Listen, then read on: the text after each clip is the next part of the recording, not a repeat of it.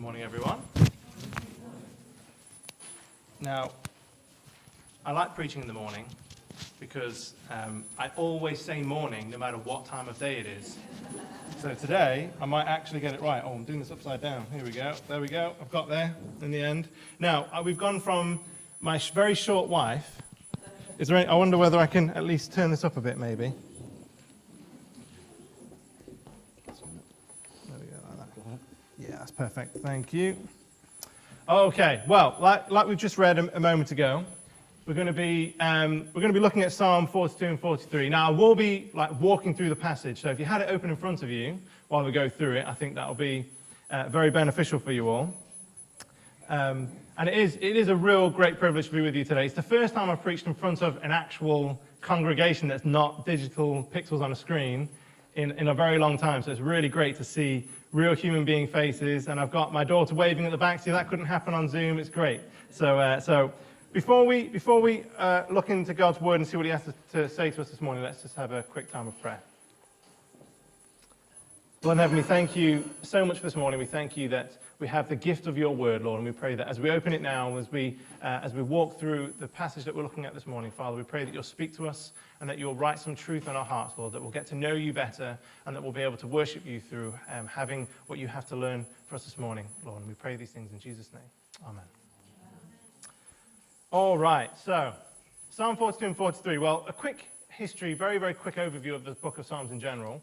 The book of Psalms is actually not just one book, it's actually five books that's been pulled together over time to make up the book of what we're used to being called the Psalms, but it's actually five individual books. And now, Psalm 42 and 43 this morning is actually the first two Psalms of the second book. So we're getting introduced into the second book of the Psalms. And you might be wondering, well, why are we, why are we looking at two Psalms this morning? And the reason why is because it's actually one song. It's actually one poem, and it's kind of been split up into two Psalms over, over the years. But really, it's quite clearly, as we go through it together this morning, you'll see that it's quite clearly one poem, one beautiful song um, that the psalmist has written. And also, if you notice in your Bibles, I don't know whether your Bibles have this, but at the top it'll say, um, it'll say from, uh, for, the, for the choir director, a maskil of the sons of Korah. Now, the sons of Korah were, just to give you, again, just to give you an idea of where the writers are coming from, where the psalmist is coming from this morning.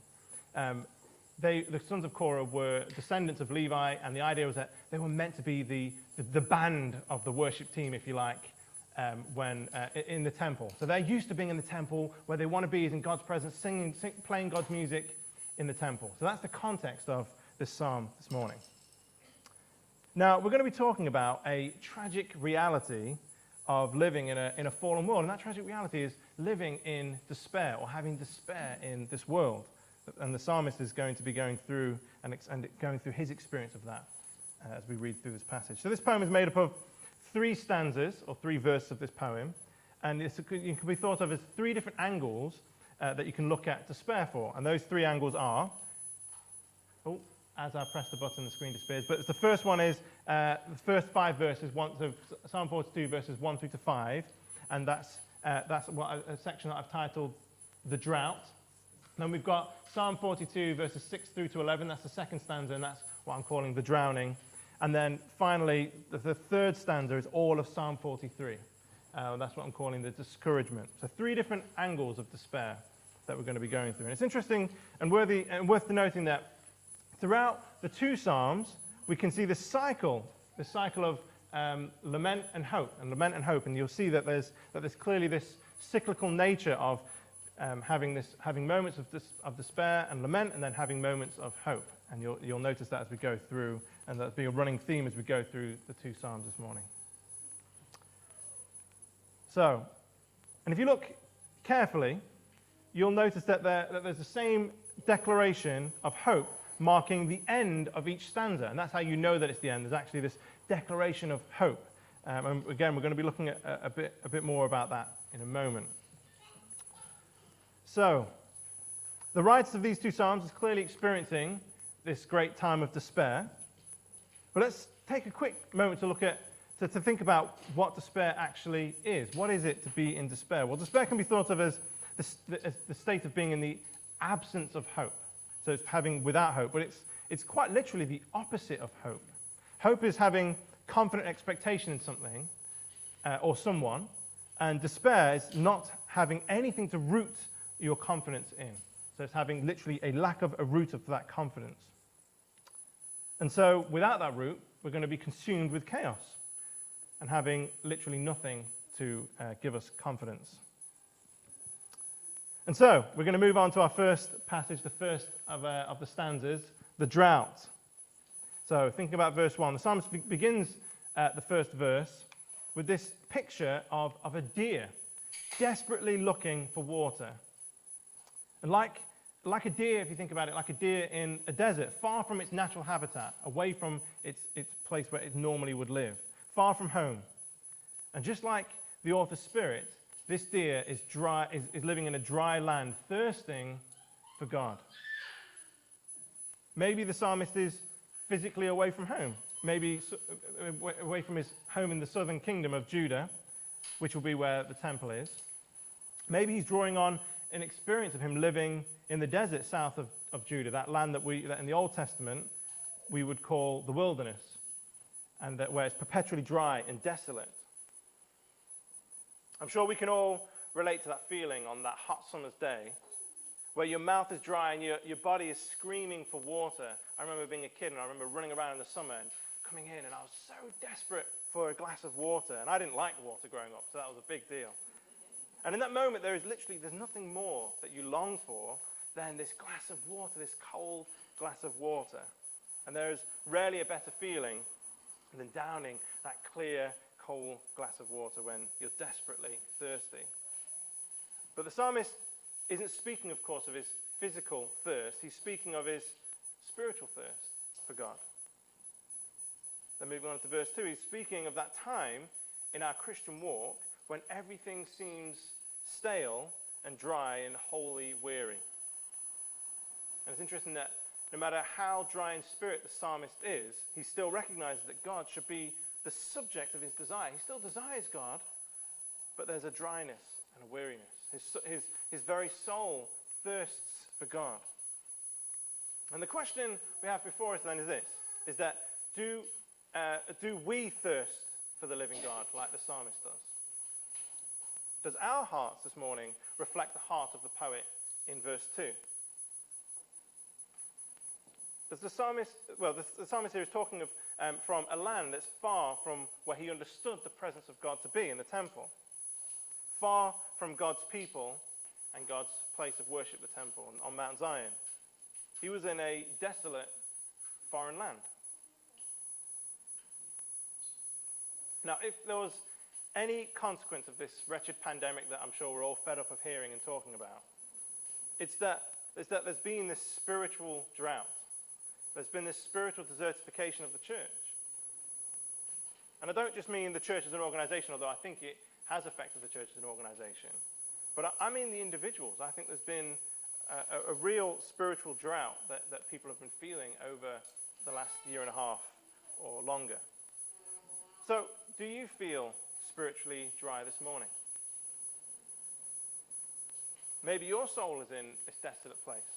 Maybe you feel as if God is in a distant land, far from where you're spiritually dwelling currently. A good test would be is prayer a regular part of your life? And maybe it's been a while since you uh, uh, dived into the clear, life giving waters of God's Word. Maybe our hearts have become thirsting for something else. So it's been, it's been a tough year and a half or so. Socially, yes, but especially spiritually, and I'm sure a lot of you are feeling the same thing. I know, I know so many mature, long-time Christians that have felt this spiritual drought at a time when we've been allowed, when we haven't been allowed to meet together. It's been really tough. And just like the psalmist, we haven't been able to come together as God's people, which is what the psalmist is talking about. He wants to be in the temple singing together with God's people. And again, just like the psalmist, we've been longing to be back at that place where we know God to be present. Um, maybe, maybe this isn't you this morning. Maybe, maybe you haven't been feeling that. But you must be prepared for a time when your spiritual landscape does seem to dry up, like a long abandoned well. That, that ultimately, no Christian is immune to this desertification in spirit. We need to be ready for it happening. If, not, if you're not in that now, that time will come and you need to be prepared for that. So, moving on to, to verse 3 of this first stanza, for the, for the psalmist, talk, it's talking about, um, he's saying that my, my tears have been my food day and night, while, I, while they say to me all day long, Where is your God? And so for the psalmist, his tears have been continuous, day and night. Now, if you're anything like me, we're great at putting on a front, aren't we? Uh, and most of us struggle to show how we, we actually really feel because we're scared, ultimately, of what others might think. And, that, and let's be honest, there can be a stigma in church, can't there, that, that we must always look our best and display to the world how great things are for us. There is that stigma in church, or at least there can be, and we, that's a trap that we can fall into. There's this, there's this feeling of an expectation that nothing can be wrong with me. I must look like I am doing great. When deep down, in the privacy of our homes, we're in an arid spiritual place, in a place that is dry and yet having no shortage of tears.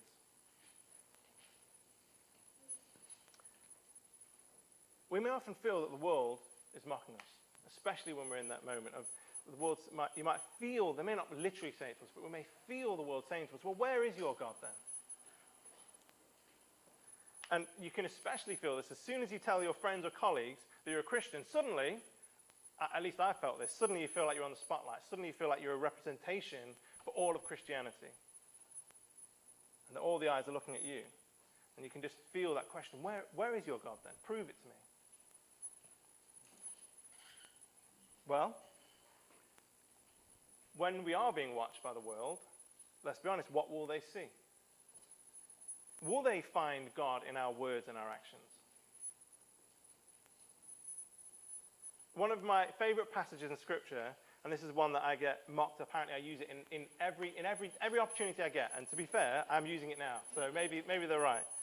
But it is, it is one of my favorite passages, and it's in Luke 6.45. And it says, out of the abundance of the heart does the mouth speak. That's what Jesus said. And the reason why I love it so much is because it is so true, and it's always stuck with me. It's one of those things.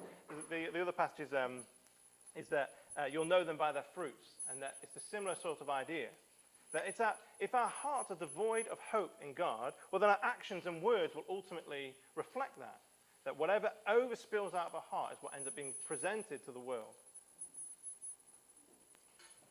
Where is your God? Maybe we're asking that question of ourselves. Where is God when I'm so desperate for him? When the psalmist records being asked this question, he answers it himself actually in verse 4. His answer is, may seem a bit unusual to us, but his answer was, in the festivals, that's where God is. And, and he's actually, what he's doing, I believe, is that he's remembering these annual pilgrimages that they, that they go through and that the, that the choirs are particularly involved in in those, in those festival times in the temple, where they're celebrating God's triumph in the history of salvation. They're celebrating what God has done in the history of the Jews. So essentially, what he's doing is he's, he's answering, he's saying that, well, God is present among his gathered people. That's where God is. He's saying that God is just as active today as he was in those great days that, the, that these festivals are commemorating. That's the God that we're worshipping. That's where he is. He's, he's, he's, he's been in the, our history, and that same God is active with us today, and we're celebrating together. And That's where God is. by celebrating what God has done in the past, he's being reminded of, what God, of who God is today. And of course, we as Christians, we should do the same. That we need to remember what God has done in the past and have that, have that guide us and to, to, to, to help us be buoyant today. And it is good to recall what God has done in the past and remind ourselves that God has never forsaken us. It is good to remember the times of, of great joy when we have worshipped God together as one people of God. The times when God has brought us through those trials that seemed like at the time like a difficult and long pilgrimage. When we ask ourselves, where is your God? we can point to those times and remember that that same God hasn't left you or me. No matter how dry or spiritual, how, spirit, how dry and arid our landscape might be, might be today spiritually, that the rain, we need to remember that the rain will come and the drought will end. And we must always remember that while we were sinners, it was that, that, that we got that living, that life giving uh, salvation from Jesus. That while we were living that life of sin, while we were deserving of death, that's when Christ died for us. Such love that will do that for us when we do not deserve it will never abandon those that he paid such a great cost to have. So, moving on to verse 5. And now we come to the first refrain, which is this moment of hope, the first hope, um, lament hope cycle, which also ends the first, um, the first stanza in the poem. Okay, so we've got to the end of our first stanza. And he, uh, the psalmist writes, Why are you in despair, O my soul? And why have you become disturbed within me? Now, also, I, I will say that I, I uh, read from and preach from the NASB. So it might sound and read slightly different to what you guys are seeing in your NIV Bibles. But I, I think it's a good thing to, to, to, be reminded that, that you know, this is a Hebrew text being translated into English. And I think by seeing the different translations, it gives you a better understanding of what was really being said. So I think it's a good thing. But just to make sure if, you're on, if it's confusing a bit as to why I'm reading not the exact same words, it's because I'm reading from the NASB. Now, often we find ourselves in a spiritual drought, a drought and we, we find it's, it's a mystery as to how we got there. Sometimes, doesn't it? Sometimes it seems to sneak up on us as to how, how have I got to this point? We know God is good. We know He loves us. Yet, I am in such despair. How can that be? We can feel ashamed. We can feel embarrassed. Because we know as Christians, we shouldn't feel this way. We may be in that place this morning. Well, the three stanzas in these two Psalms have this common blueprint uh, or this pattern in tackling how we may be feeling. So, these are things, these are things that, I, in my opinion, are what's drawn out of the text. And you'll see these same, this same blueprints in all three stanzas. So, I believe the first thing we need to do is, is let it go. The psalmist here is prepared to go to, to let it go by bringing out, uh, to, to bring his despair out into the open before God. He's letting it go to God. The very act of writing this poem is bringing his troubles and anguish before God. Being honest to yourself and to God is the beginning of restoration in joy and peace. You need to let it go. We should also be honest with one another, not just before God.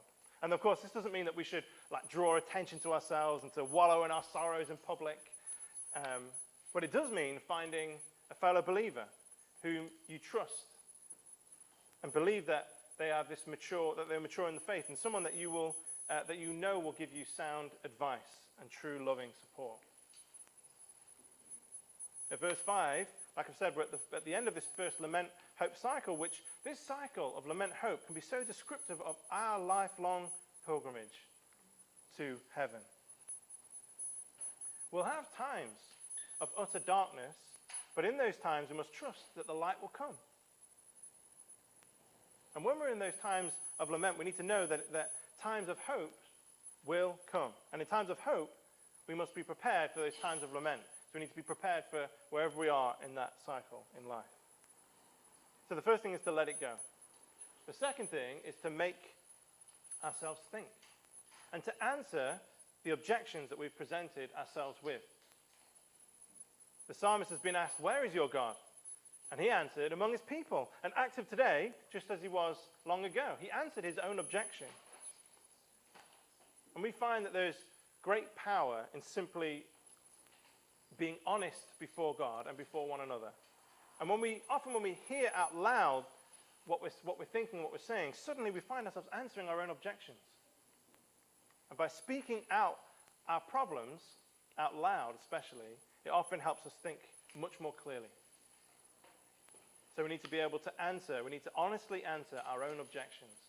Speak them out, out loud, let it go, and make conscious decisions of how you're going to answer those own questions. And the last thing is we must pull ourselves together.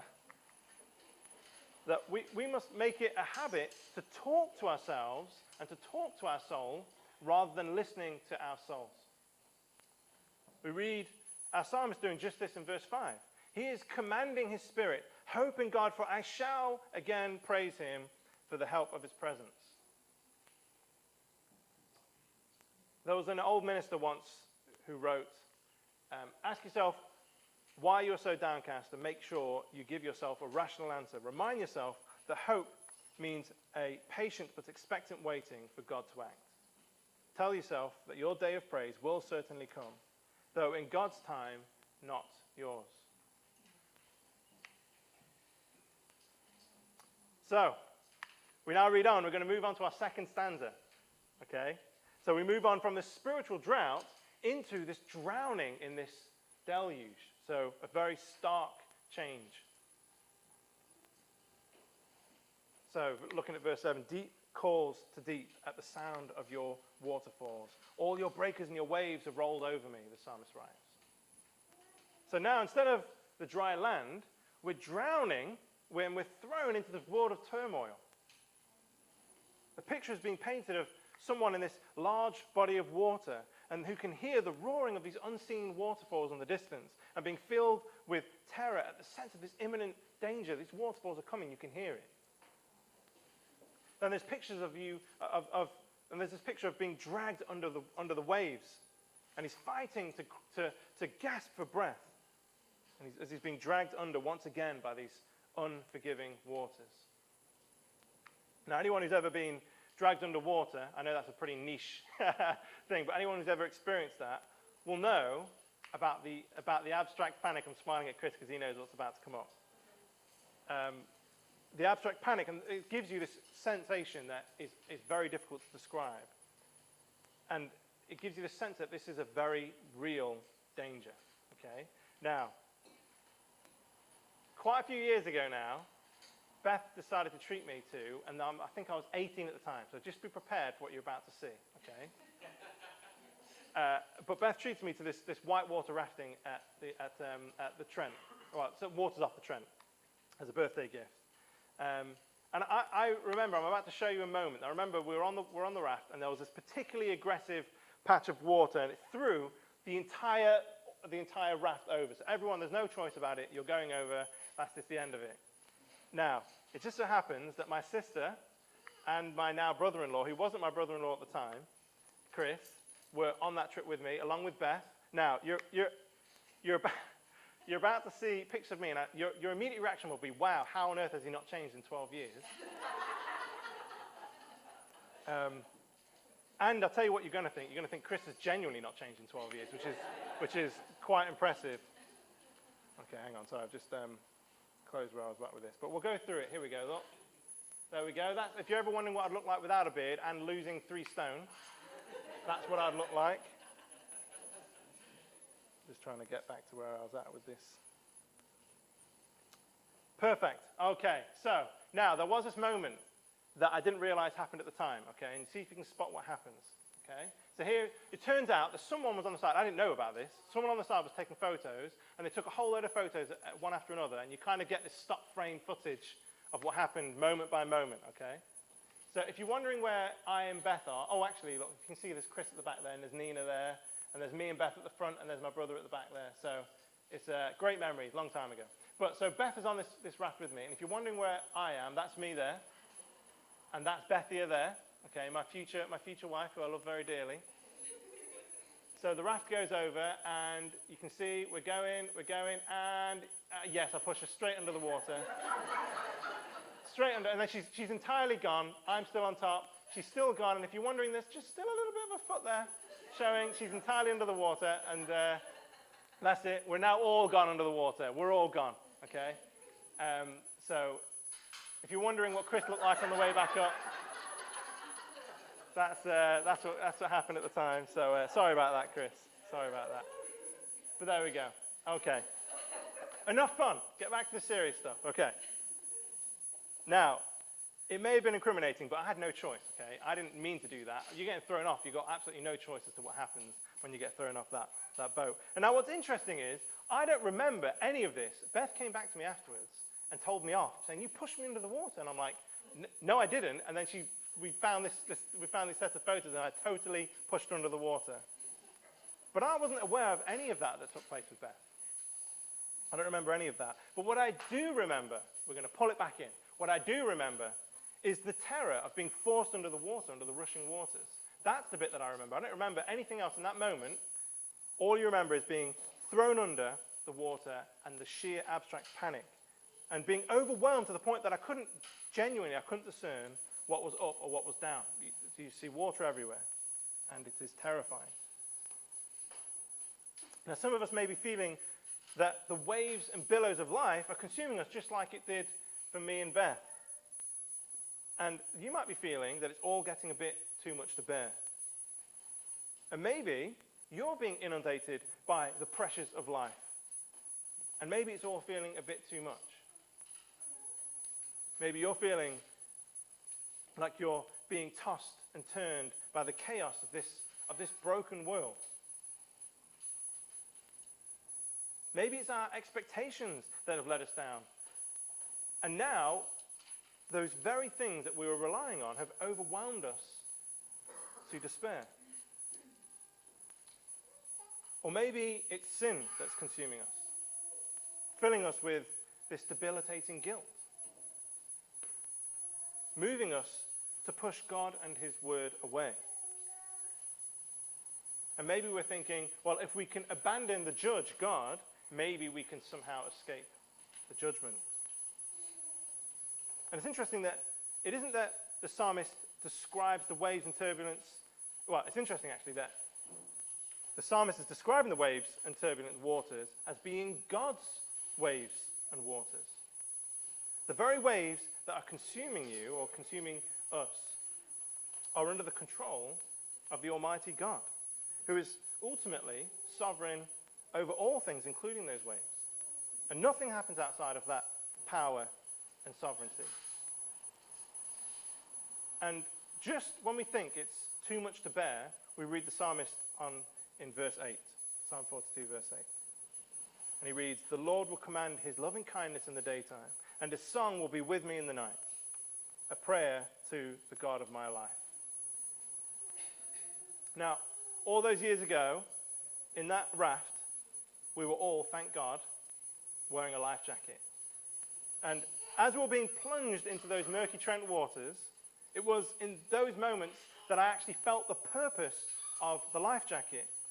I was, I was out of control. I had no idea where I was or which direction I was. But the life jacket pulled me straight up to safety, and I could, you could feel it pulling you up to safety.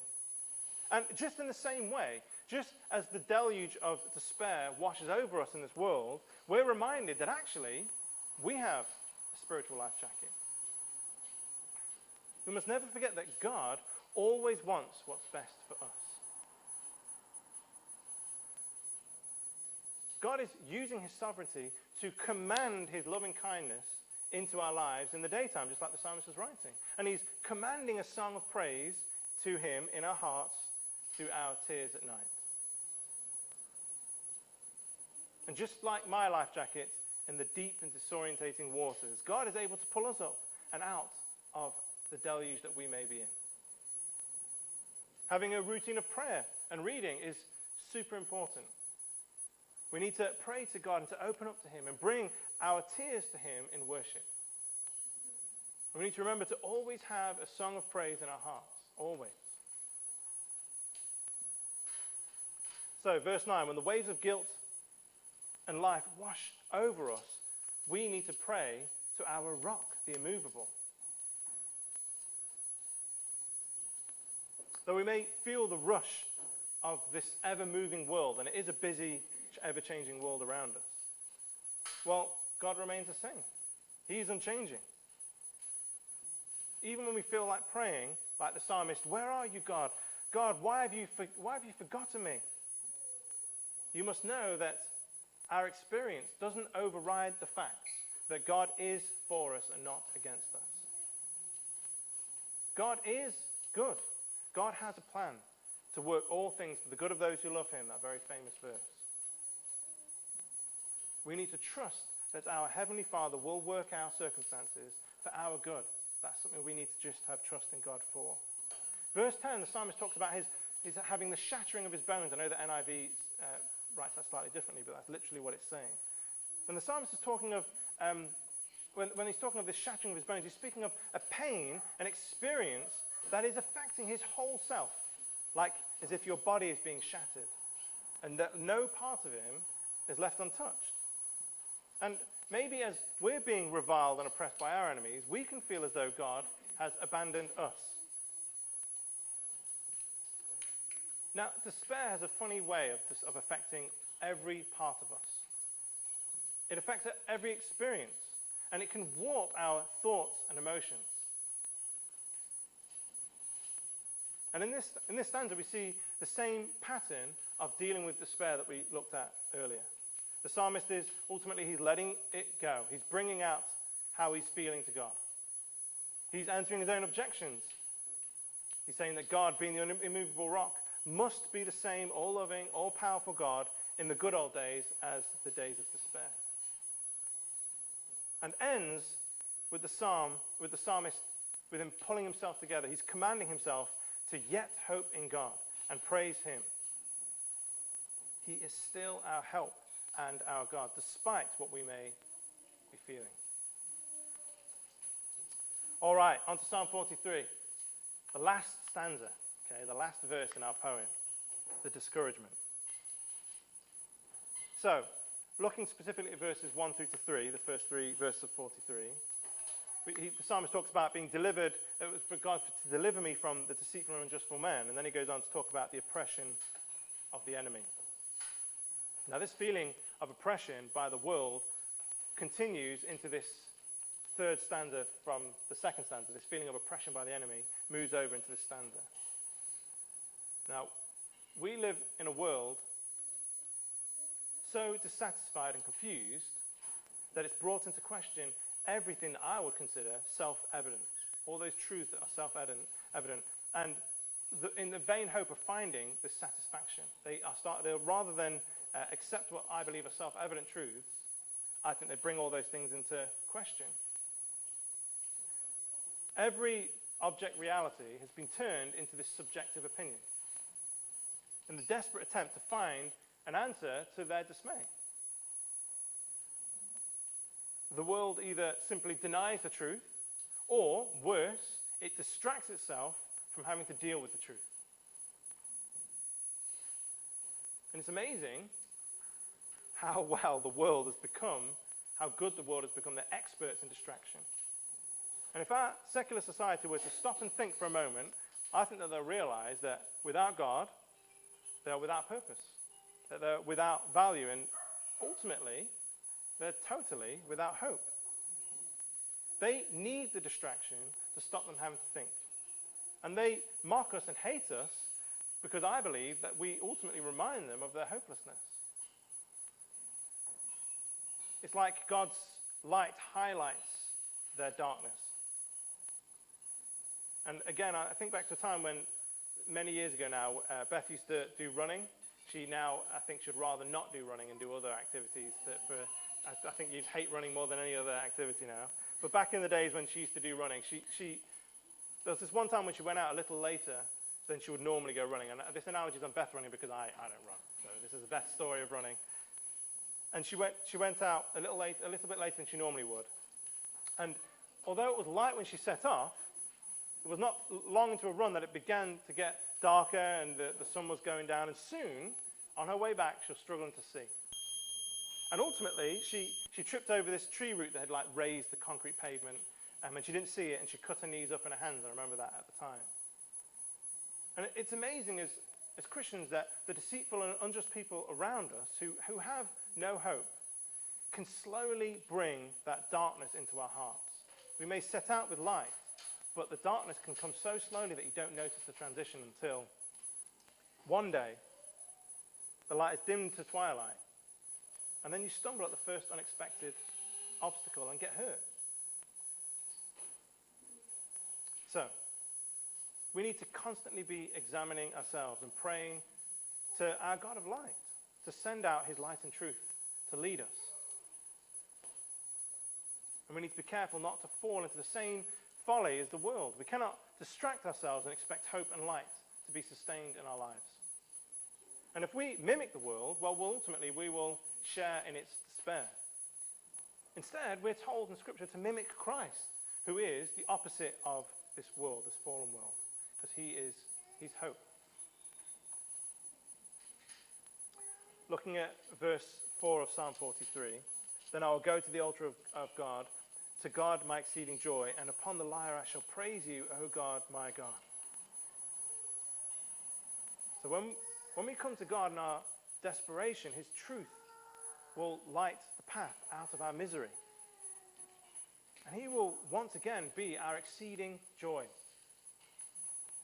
So we need to be in the habit of letting out our despair to God and make ourselves think. We need to learn to preach to ourselves a sermon of hope we have in God, especially through our times of pain and the times when we're feeling hopeless. Paul writes in 2 Corinthians, I've put it on the screen for you. He says, For we do not want to be unaware, brethren, of our affliction which came to us in Asia, that we were burdened excessively beyond our strength, so that we despaired even of life. Indeed, we have the sentence of death within ourselves, so that we would not trust in ourselves, but in God who raises the dead.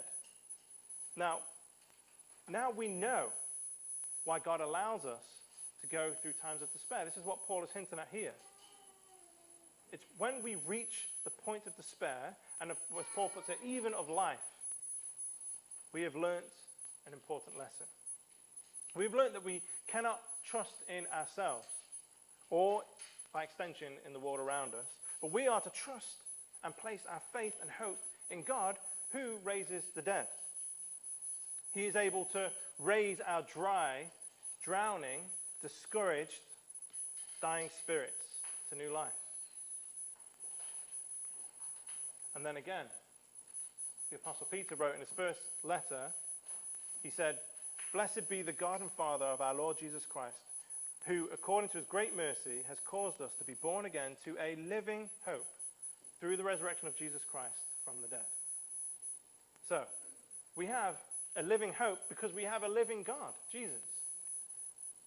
Our hope is founded on the confident expectation that Jesus can and has accomplished the promises that he made to us by the living Almighty God. We've been born again into a living hope. And it's not just simply this wishful thinking type of hope, but a living gift from the Heavenly Father. So, as we look to wrap up, just to make sure that you know this is coming to an end, I promise. Whether we're thirsting in the drought or we're drowning in the deluge, that we need to remember the times of joy in God's presence and, and to remember to pray to the immovable rock who's our anchor in troubled waters. And if we're discouraged in a world of darkness, in a world broken by sin with pain, suffering, disease, and death, we are to look to God's light and truth and to lead us, and that light to lead us to Christ, our exceeding joy.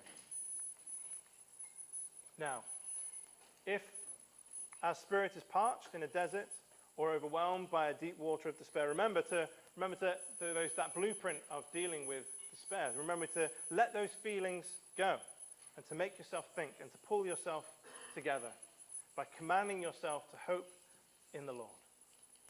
For the day is coming when you will praise him again. So, to, to finish off the sermon, I'd like to say that we should reflect Paul's words in Romans 15:13.